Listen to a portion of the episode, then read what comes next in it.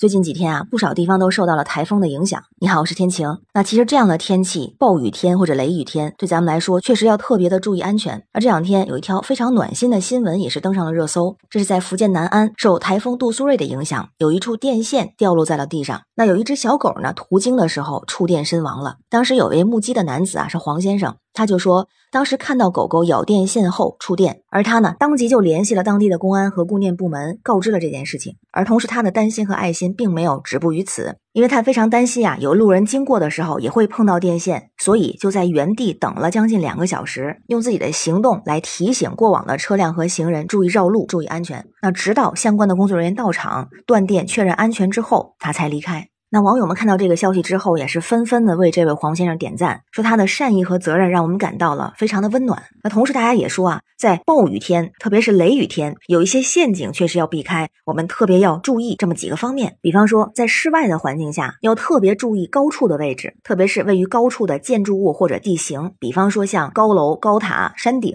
往往会成为雷电攻击的目标，所以需要尽量避免在这些高处区域的逗留，减少遇雷的风险。那同时呢，也包括孤立的物体，像大树下、电线杆下，尤其是避免站在树下或者是靠近电线杆等地方。还有句话说，电力设备要离远，谨防电击保平安。树下躲雨我和你，打雷之时不由你。那还有一个啊，在雷雨天气中，使用手机和其他电子设备也存在一定的危险，因为这些电子设备通常都含有金属的部件，会成为引雷的物体。所以也有句话说嘛，叫手机再刷五分钟，雷电寻来分分钟。这听着有点吓人哈，不过也确实需要小心。那还有一个呢，就是要防止触电的风险，就像新闻中这个小狗触电事件，因为雷雨天气很可能会导致电力线路的故障，可能会引发触电的事故，所以呢，需要尽量避免啊接触悬挂在室外的电线或者电杆。同时还有一个特别的提醒，就是电线掉落不跑胯，单腿跳地远离它，也就是小心跨步电压。那同时呢，特别是在水淹的情况下，更要远离可能被电击的区域。如果是发现了有电线断裂或者故障，就像新闻中这位黄先生一样，需要立即报告给相关的部门，避免他人触电。那除此之外呢，还有不停留在水深的区域，特别注意交通安全。如果是在雷雨天气出门之前，也记得特别的关注气象预报和天气信息。也有网友说的很好啊，说雷雨天特别需要关爱自己，除了刚才说的在室外需要注意这些方面之外，在家里边，在房间内也要注意室内的安全。比方说在室内需要确保电器设备和插座的安全使用，避免过载和短路的现象。同时呢，关好窗户和门，防止雷电或者大风引发的破坏和意外。万一发生其他的紧急情况，也确保知晓逃生的通道和求救的方式。那雷雨天气在咱们生活中其实不少见，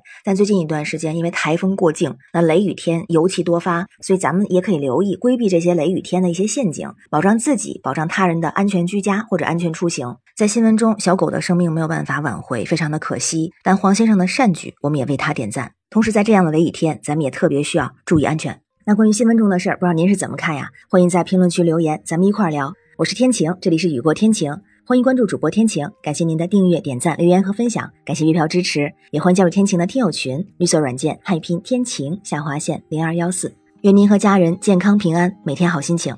拜拜。